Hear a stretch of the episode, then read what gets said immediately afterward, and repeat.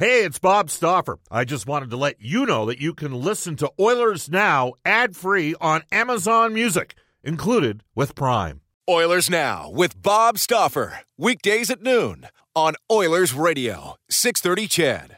We return to Oilers Now with Bob Stauffer. Brought to you by Digitex. Service for all brands of print equipment in your office? Yeah, Digitex does that. Digitex.ca on Oilers Radio, 630 CHED.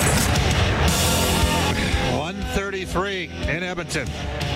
Royal Pizza, pasta, and so much more. Edmonton owned and operated for over 50 years. Royal Pizza offers curbside pickup and takeout options.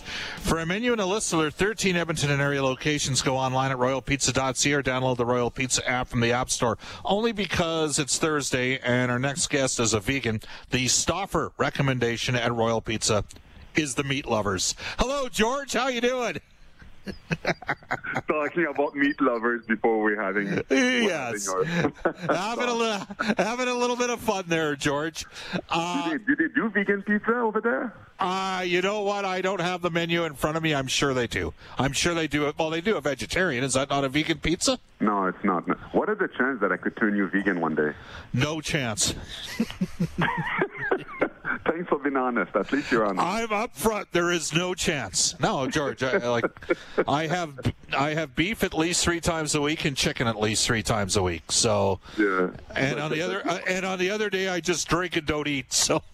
Yeah, but does your body need pizza? It's a question.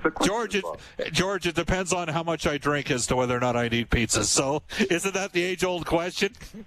So, That's a good one. We'll get to some of the serious stuff in a second here. You were arguably, I don't know if you ever called yourself the heavyweight champ of the NHL, but you were certainly amongst your peers. But you're not born that way. And I know we've talked about this once before, but I was going through YouTube, and Jack Michaels makes fun of me watching hockey fights all the time. When you were a 16-year-old and Sylvain Blouin was like 19 or 20, did he kind of force you to fight when you? I think it was like your first fight in junior, right? Yeah. What happened is my first fight in junior, I was 16 years old, and all my friends that I played the year before midget AAA, they were all there watching. So I was there, and I kind of knew when I was 16 that if I wanted to make it in the NHL with my size, I would have to fight. It's crazy because when I was playing minor hockey, I was a goal scorer. I was scoring goals. I was faster than everybody. But when puberty hit me, I slowed down a bit. So it wasn't kind of the same thing. So I knew if I wanted to play in the NHL, I have to fight. So I remember that game. Sylvain Blouin was the toughest guy in the league in the queue at that time. And I was like, because all my friends from Major AAA were there in the stands, and they were like, I told the guys on my team that I was going to fight him. And guys on my team were like, George, don't do it. He's the toughest guy in the league. You got to work your way up first. You're not there yet. And because I'm so stubborn, I didn't care. I said, no, I'm going after him. So during the warm-up, when I was skating, Michel Turian, which was coaching Laval, he was mocking me and was like, hey, Laraque, you think you're tough? Go try Blouin, try Blouin. He was taunting me in a warm-up. And it was already in my mind to fight him, so I didn't care what he was saying. So I'm fighting him anyway because all my friends were there. So anyway, you could see the fight that's on YouTube. I fought him, and I didn't touch him once. And he hit me a bunch of times. And there's one punch that he gave me. It kind of broke my vein in my nose. And I was bleeding. I was bleeding tons, and I went down, and I was bleeding tons, and I was covered in blood. So I had to go, in the dressing room to hold my nose and stuff. It wasn't broken, but a vein popped out. So anyway, I was in a room and stuff, and my dad was actually watching the game. So my dad came and see me, and you know how every parent would react when their son is covered in blood and just lost a fight, right? Yeah. My dad comes in the room. You know what he said to me? What? My dad said, so what are you going to do now? Are you going to become a man, or are you going to go hide behind your mom's skirt? That's what my dad said to me. I was covered in blood. And I looked at my dad, and it's the worst thing to say to a kid that just got beat up, right? Yeah. And I looked at him, and I said, I'm going to be a man. And ever since then, I never lost a fight again. And not just that. Every time I fought someone, for the longest time, that's my dad's face that I saw. That's how much I hated him. That's his face that I saw, and that's the motivation that I had when I was fighting, because I never liked it. It was never in me, but I knew that's what I had to do to be in the NHL. But, you know, the way that I was raised with the belt, and my dad was pretty severe with me, and that's the stuff that he says to me when something like that happened. I was pretty mad at him for a while, but...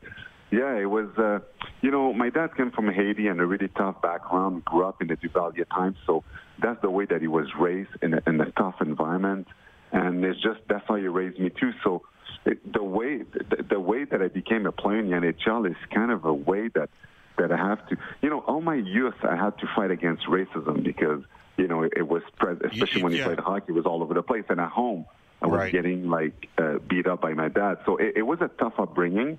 But it gave me character, and it gave me strength. And with all that, with all the obstacles that I had, it made me the person that I am today. But I tell you, my story, and that's why I talk about it in my book, because I know I'm not the only one that grew up in violence and upbringing and lots of stuff. But there's a lot of stuff that I love to share with people to help them go through some of the battles that some people might have to go through. Now, correct me if I'm wrong, did you ever, like, did Sylvain Blouin not want to fight you when he saw you 3 or 4 years later? Exactly. We're playing in the American Hockey League when I played there, and he was there. He was playing with Binghamton, the farm team of the Rangers. Right. And Eric Cairns was there too.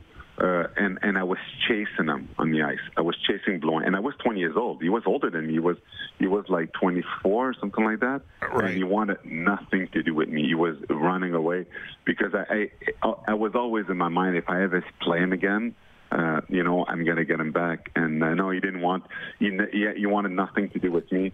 So I ended up fighting Eric Cairns. And I was a big guy. Cairns is a big guy. Yeah, he's a big guy. And then I played him when he made the NHL with the Wild, Minnesota Wild. And he never looked at me. And even threw a body check when we were playing the Wild, when I was there, because he knew that I'd be looking for him and stuff. George, there was a guy who ended up being a MLA in Edmonton. His name is Steve Young. He was a cop for a number of years, police officer on EPS. And I guess when I was in grade 9 and he was in grade 7, we were playing flag football, and I straight-armed him and knocked him, like drilled him right in his face, and he was all embarrassed.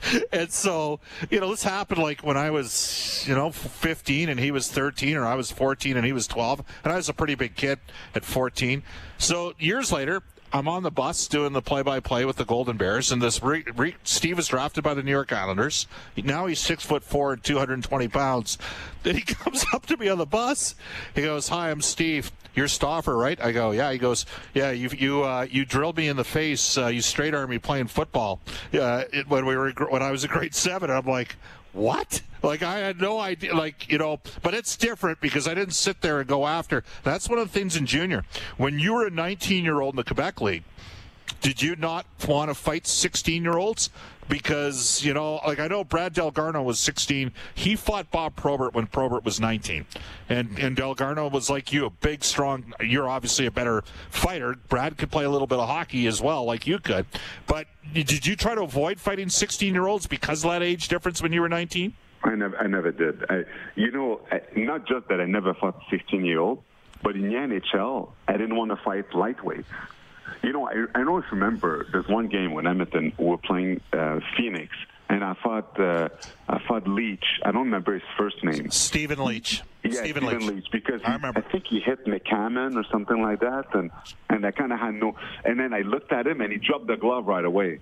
Yeah. And I one-punched him, but I felt very bad because I know in my weight category, fighting a lightweight, it's not fair, and you never want to hurt someone. And, you know, and I didn't want to kill anyone because, you know, there's another thing that my dad did to me, and it traumatized me. And that's also one of the reasons why, Bob, I would always stop when I start hitting guys when they were down. Yeah. And I remember even one time you criticized me because you said I wasn't mean enough and I should keep going. But one time my dad, when he saw me fighting a guy and I stopped, my dad was like, "Why did you stop?" And I was like, because I already win. I don't have to humiliate him, and I don't have to hurt him when he's down because I don't want to hurt somebody. My dad was like, you should kill someone. If you kill someone, they're going to respect you more. Nobody's going to want to fight you. He was literally, he meant I should kill someone, like, as they should die. So even more after he said that, and I realized how dangerous that it was, especially how big that I was, and I was a lefty. Well, you could do it. I was stopping even more because what is the point?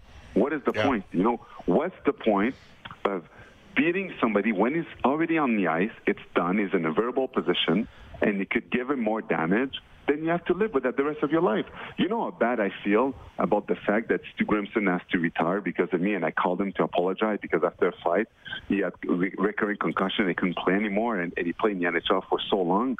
This is, you never want to be in the other end of it, being the person that caused that, you know, because people, they have life to live, like they have passion. It's their dream to play in the NHL.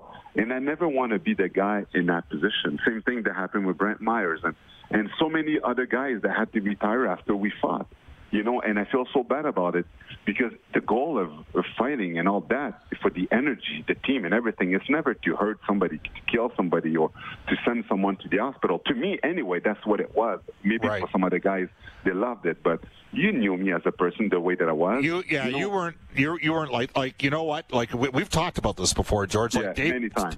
Dave Brown would finish guys off, and now if a guy's on his back, George, and you got him down, and he punches you when you're on top of him, and you're so strong you could probably control him anyways. But would you punch him back if he was on his back and he tried to get a rabbit punch in on you? Would you smoke him back in that situation? Well, you know, it never happened, but of course you would. If you stop and somebody's on his back and he's doing that, then of course that you would. But it never happened because I think that it didn't take too long, Bob, that the fighters, they knew the way that I was, that I wasn't a mean fighter, that I stopped. Everybody knew that. And they think, you know, when you go on a penalty bench and you get your 5-minute major and the guys thank you, you know, good, you know, good it makes you feel. The guy recognized what you did, how you stopped, and how much more he respects you for it. Talk to any guy in my era when I fought. What they gonna ask him how I was? You never showed a guy up. I mean, the one guy that kind of took advantage of how nice you were as a fighter was Donald Brashear, right? Yeah, when I was in Pittsburgh and I stopped 3-4 times and he went down. And he kept going. I lost it in a penalty bench, and I said, I'll never do that again. I'll never stop again, because when he did that, I was so mad because I stopped every time, and then I let him back up. I got him down again, and with a punch, he got back up. And then when I think it's over, the referee comes in, then he goes. So, yeah, you're right. But he didn't also have the respect like of all the tough guys because of antics like this, you know? Like a lot of tough guys didn't like that. Like you don't show up, like, you know, especially ask Marty McSally what he thinks of Brashear. I know it's sad what he did back to him, but you know, the respect with all my players, the toughest job to do, I think is one of the most important things to have. Well, Brashear would sit there, he'd bring guys in tight, he'd noogie you with rabbit punches, the antics that he would have at times. You totally had him in a position where he was down and out. You let him up, and he comes up and he swings at you and tries to buckle you. Like that was, but that's Donald Brashear. He was that guy. George, I'm gonna put you on the spot here, and you've really shared some pretty hard topics there, so thank you for doing that. But I'm gonna get you to put your analyst hat on. Matt Murray. Now, I'm not a big Matt Murray guy. He's going to, you know, arbitration-wise, he's got a great case. Not sure it's going to go to Arb. Advise the Oilers fans here based on what you've seen of Matt Murray with Pittsburgh and Montreal. Would you go get him if you were Ken Holland? Okay, first of all, I've seen him many times because, you know, obviously being down east and covering radio and seeing Pittsburgh play all the time and the big rivalry with Pittsburgh and Montreal because there's a couple of French kids that plays in Pittsburgh. And, you know, when Fleury was there and Letang is there and when Dupuis was there. Like, you know, I watched that team a lot. And I've heard some of the rumors that the others were interested in Murray. And right away. You called me. I sent you a text, and I was like, and I called you, and I was like, Bob, it would be the biggest mistake if the Oilers go get Matt Murray. Matt Murray is done. You know, ever since just a couple of years ago, stuff happened to him, and he lost his father. He's not the same goalie as he was when they won the Cup. And you can't get a guy because you saw he won the Cup before. You can't stop a beach ball. The reason why they lost against Montreal is because Matt Murray clearly was outdueled by Price, who isn't anyway, but he's not the same goalie. When you have a sub-season of 900% saving percentage, when you have a team like the Pittsburgh Penguins, you know, it doesn't make any sense to go after a goalie like that. Right now, Ken Holland has a lot of pressure to get a goalie to come to Edmonton, but not to get a problem goalie that is going to be a project that you hope is going to work on a rotation with Koskinen. You need a goalie ultimately that's going to play more game than Koskinen, because Koskinen is a good backup, but he's not a guy that would do and that I will alternate to do maybe half and half all the games, because it's not good enough, but you're stuck with that Charlie contract. So I look at Murray and the way that he is. There's a lot of teams that, like, because right now the goalies are so important. There's many teams that need a number one goalie now. So maybe one team will go after him because they don't have any other option. But it would be the biggest mistake for the Oilers, especially with the salary that he commands, to go after a guy like that. You know, I would love a guy like Leonard. And you know what? If Vegas wins the Cup, or if Leonard do good and they give him an extension, let Fleury go and he has 2 other years, you might get the Flower. Go get Flower. Exactly. Get Flower. He has 2 other years, 7 million a year, something like that. Get him. It'll be way better than all the goalies he had in the last couple of years. He's a really good goalie. He'll improve the Oilers in that position. Buy out Koskinen's contract after that to free up some money. But, you know, a guy like Flower, it's a gamer, a guy that trains so hard, a guy that wants to win, it would help the Oilers. But George, I'm just... touch Matt Murray. George, I'm just going to give you a stat. You talked about, I love Carey Price. I think Carey Price is the best goalie in the league. He had a 909 save percentage this year in Montreal. Mikko Koskinen was at 917. I mean, obviously Price was better in the playoffs. That's a given. But Koskinen saw a lot of action this year. The Oilers had, people forget this, George, the Oilers had above average save percentage in the National Hockey League. They were 14th. One final one for you. I've been wrong lots over the years. Anybody that's had the misfortune of listening to the show on a regular basis can attest to that. What was your initial thoughts when the Shea Weber for Carey Price trade happened? And do you have a different thought 4 years later between Shea Weber and Shea Weber and PK Subban? What was your initial thoughts when that trade occurred? And what do you think about that trade now? Okay, well, the initial thought is I thought that, you know, Montreal got raped, you know, because Subban was younger. He was playing in the NHL where it was much faster. And because of the way that the game is now, you know, it's all act about speed. PK was in his prime. You know, the way that he was going, you knew that, like, you know, you thought he was going to win a couple Norris. So right away, a lot of people were surprised to get a guy, Weber, which is still good, but it's more on the decline of his career than climbing. So at that time when they did that, it was bad.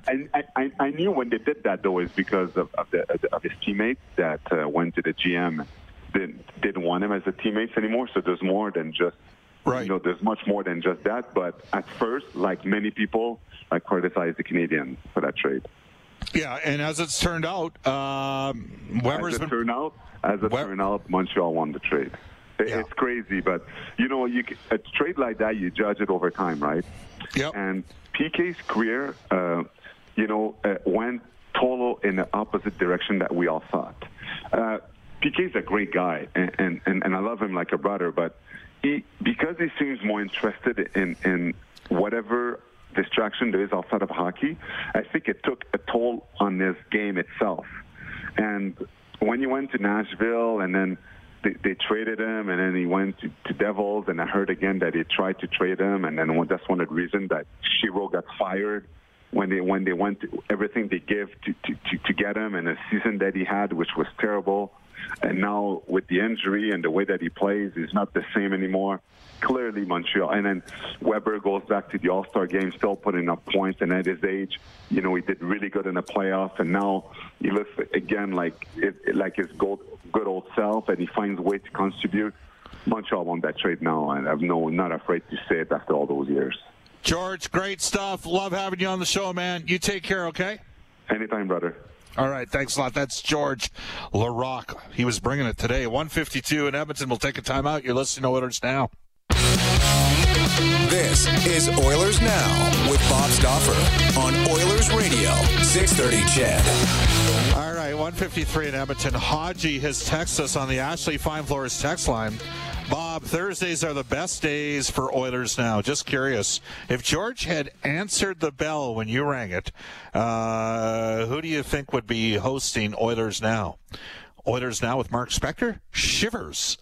Thanks, George, for not smoking Bob from Haji. I think that many of you listening to the show right now that are a little bit competitive probably have occasionally made decisions that you're looking back at it going, geez, I maybe shouldn't have gone that course of action. But, got obliterated in non-contact joking around hockey and got up and skated right over and foolishly asked somebody to dance, and I was very lucky he didn't because, he would just pick me up and throw me around.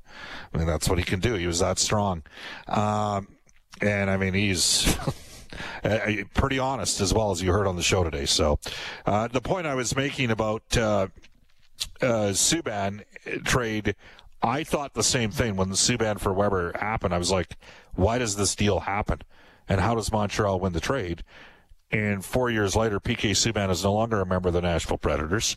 In fact, New Jersey just dumped him for nothing. And Shea Weber was part of what Kevin BX, who's a very good analyst, refers to as the Trident in Montreal, along with former Oiler Jeff Petrie. Who's the third guy there? Number 8. What's his name? The guy used to be Sherratt. Ben Sherratt. Wow. We're talking a bit about this guy over the last couple days. Let's go to this day in Oilers history back to the 630 Chat Studios. Brendan Escott. In 2009, the Oilers signed free agent forward Mike Comrie to a one-year deal worth $1.125 million after 6 seasons away from Edmonton. In his first action back in Copper and Blue, he assisted on all 4 goals in a 4-0 preseason win over Florida, and then he missed a big chunk of that season with Mono and wasn't re-signed. All right. Mike Comrie had some real good times as an Edmonton Oilers, scored a big overtime goal against the Dallas Stars. Was that in 01 or 03? I think it was in 03. Reed Wilkins, not on tonight because it's game 3. Game 3 tonight, Vegas and the Dallas Stars, series tied 1-1. Tomorrow from NHL Hockey on Rogers for the River Cree Resort Casino, Elliot Friedman, we'll have Adam Cracknell, and what a hockey journey he has gone on. He'll be on tomorrow around 1 o'clock, and Jack Michaels from the Oilers Radio Network.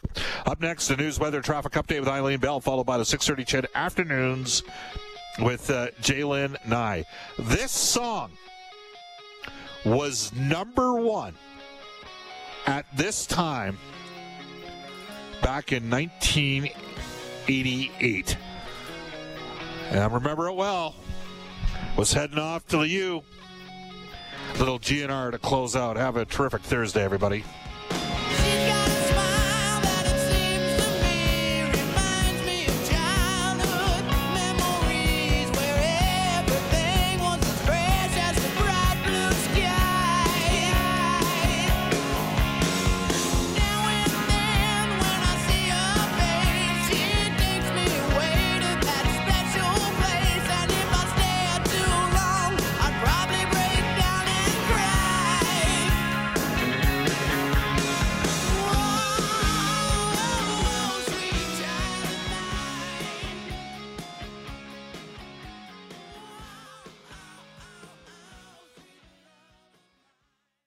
Oilers Now with Bob Stoffer. Weekdays at noon on Oilers Radio, 630 CHED.